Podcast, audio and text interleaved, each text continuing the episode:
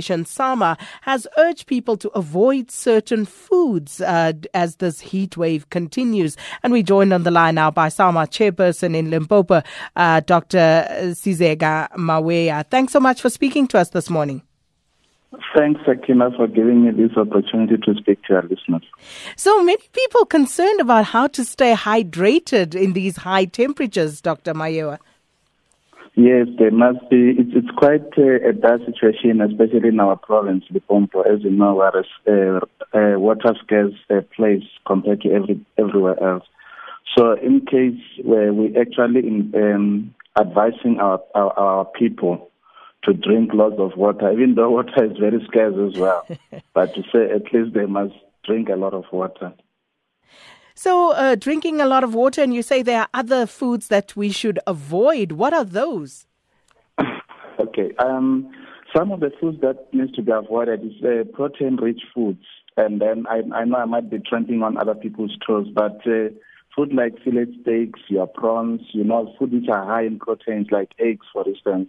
Meanwhile, in other places, it's actually a staple diet for most of our people because this kind of foods usually increase your metabolic rate and then as such generate a lot of heat in your body while trying to digest them. So we actually urge them to avoid such kind of. Fortunately enough, you have to eat a lot of vegetables and fruits, but in fruits as well, things like bananas, you must avoid them because they, it takes long to digest it. As such, it generates a lot of heat. And then, so, so, so uh, which sort of fruits are we looking at? Uh, basically, that would be best at this sort of time when we are experiencing heat waves. Okay, looking at our province, Limpopo, we know bananas are quite a lot, but uh, oranges are good. Actually, oranges, apples, anything that uh, is healthy is good for you. But uh, as, as such, like I said, only bananas can be avoided because of uh, it stays too long in your system.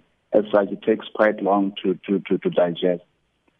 And also, what other sort of dangers do these high temperatures pose for people? Because uh, we often hear of things like heat stroke, people dying um, uh, during uh, uh these uh, heat wave conditions. W- w- what should people be on the lookout for? Actually, uh, things like those that you have mentioned, Sakina, like the heat stroke, the heat, and also um, most of the time the heat rash, all those things are actually clear signs to show that you are actually uh, in danger of actually uh, having a detrimental effect. So what we usually tell people to do, even though it's not easy in our province, is to go to places like the malls or movies or stuff where like there is a, it's cooler inside and also public places where they've got air conditioning. But the other thing that I would like to emphasize to people is that there are drinks that they must they are supposed to avoid. Fortunately now these are dangerous things like alcohol and, and alcohol usually it's a, it's a, it's, it's a diuretic, meaning that you go a lot to the toilet after drinking it. As such, it will increase your dehydration. It's also a caffeine containing uh, beverages. I wouldn't mention the names, um, but uh, things like, you know, the dark cold drinks, uh, usually they, they've got a lot of, and uh, you actually, it's a diuretic as well. So please avoid those and drink water rather, rather than uh, these uh, uh, beverages.